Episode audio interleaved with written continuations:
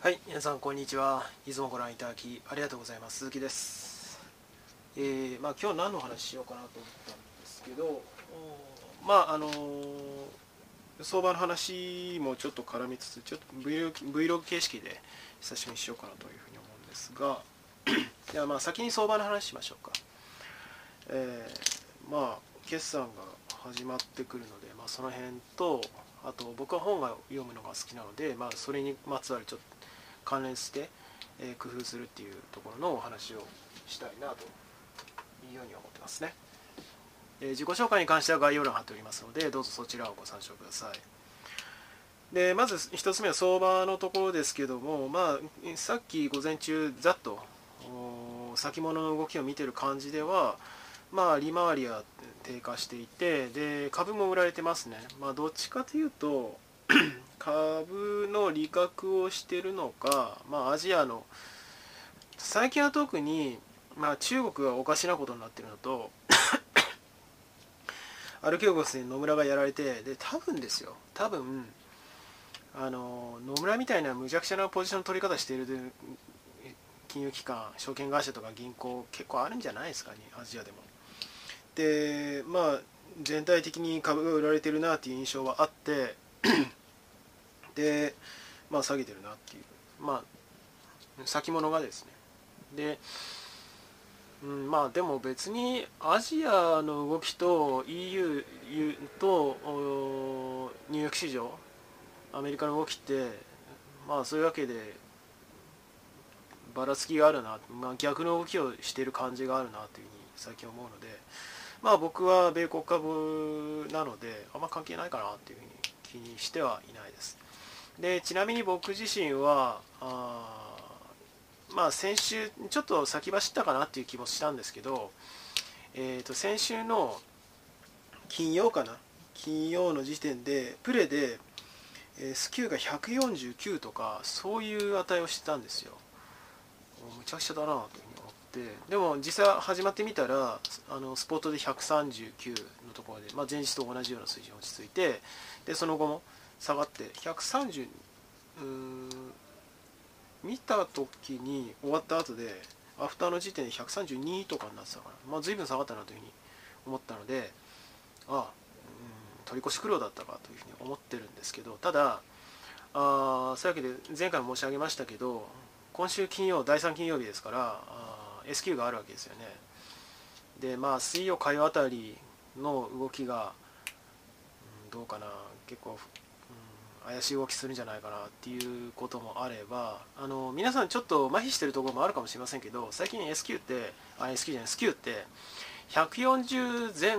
後のあたりをうろつくのは当たり前みたいな状況にここ2ヶ月ぐらいになってるんですよ。でも9月の頃とかはもう110とか120とかもう全然あった。で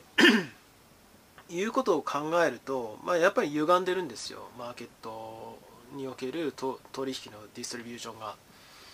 あなので、まあ、僕はもっとスキルが下がるっていうことを意識した方がいいんじゃないかなということはオプションの取引がさらに決済がこの S q で進んでさらに下げるのか、まあ主に下げるって方向だと思いますけどあ冒頭ってことはないと思うので下げ下げるっていう方向で作用するっていう可能性は僕はあるんじゃないかなというふうに見てるんですよね。でまああのブルームバーグの記事なんかでもビックスにかけたポジションのオプションの取引があの今張ってる機関投資家もいるっていうね記事が出てましたけどまあそういうことかなというふうに思いますで、えーポートフォリオに関してはあ債 まあ僕は含み損の状態ですけど債券の売りのポジションを持っていて、えーそれは全体の10%ぐらいかな。で、えー高級ブランドの株を当然スポットで5%ぐらい持ってる感じですね。で残りの85%は全部キャッシュです。まあ金曜の時点で手締まっちゃったんで。まあなので S q 終わってからあるいはその特に水曜から今週一段落してからまあゆっくりポジション取っていけばいいかなぐらいには思っています。まあ今日のところは全然期待してないです。っていうか今週期待してないです。でいつも通りだと月末にかけてさらに下がっていくっていう可能性も全然あるので月初に上げてその後だだ下がりっていう流れがずっと続いてるじゃないですか。なのでまあ今週明けても急いでポジション取らなくてもいいかもしれないなというふうに思いますしうーんまあどうでしょうね。ただ決決算が続くので決算が期待できそうな銘柄はポジション取り直す。あの今週過ぎてから S q 絡みの、変動が終わってから取り直す。今月中にっていうのは全然あるかなというふうには思っています。えー、まあいずれにせよ、あの僕の方針としてあのなるべく損をしない。でその損をしないっていうのはただホールドしてとか、あの ボラティリティが低いっていう意味で損をしないってことじゃなくてその自分の、まあ、取引なり目を目のそのなんだ相場を見る目っていうものを養った上でで損をしない、えー、ということに主眼を置いているので、まあ、跳ねる時は跳ね跳ねればいいだろうぐらいの気持ちで、えー、最近は取引しています。で多分これで合ってると思います。であの、相場ゆなんだろうな。じっくり眺めると毎日張り付いてみるっていうのも、うん、今年まあじっくり眺めるっていうのはすごく大事なことなんですけど今年はその生活リズムを乱してまで毎日のようにもう午前2時3時場合によっては朝までみたいな見方相場を見るっていう必要は僕はないと思っているのでうんまああのマイペースで取り組めればいいかなというふうに思ってますね。で2つ目で相場の話はとりあえずはそんなところで。で2つ目のところは僕は結構本を読む方ででまあ借りる量も買う量も多いんですよね。で買うのは最近控えてるかな。で借りたものに関してはやっぱり覚えてらんないので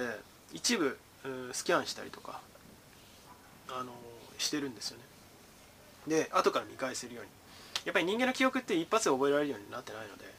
で僕はですね前も話したかもしれないですけど、まあ、これ 128GB って書いてあるわけですけども見えるかな？こんな感じですよ。まあ、結構容量大きめ。別に512とかでも全然いいと思うんですけど読む人は。あのこの中に全部スキャンした本のデータを全部入れてあるんですよ。でまあもちろんバックアップは取ってあるんですけどね。これなくしちゃったらいけないので。でこれとあと SD カードを読み込む。よくあるじゃないですか。まあ僕が持ってるのはこういうやつなんですけど、ね、どこにでも売っては別に安物です。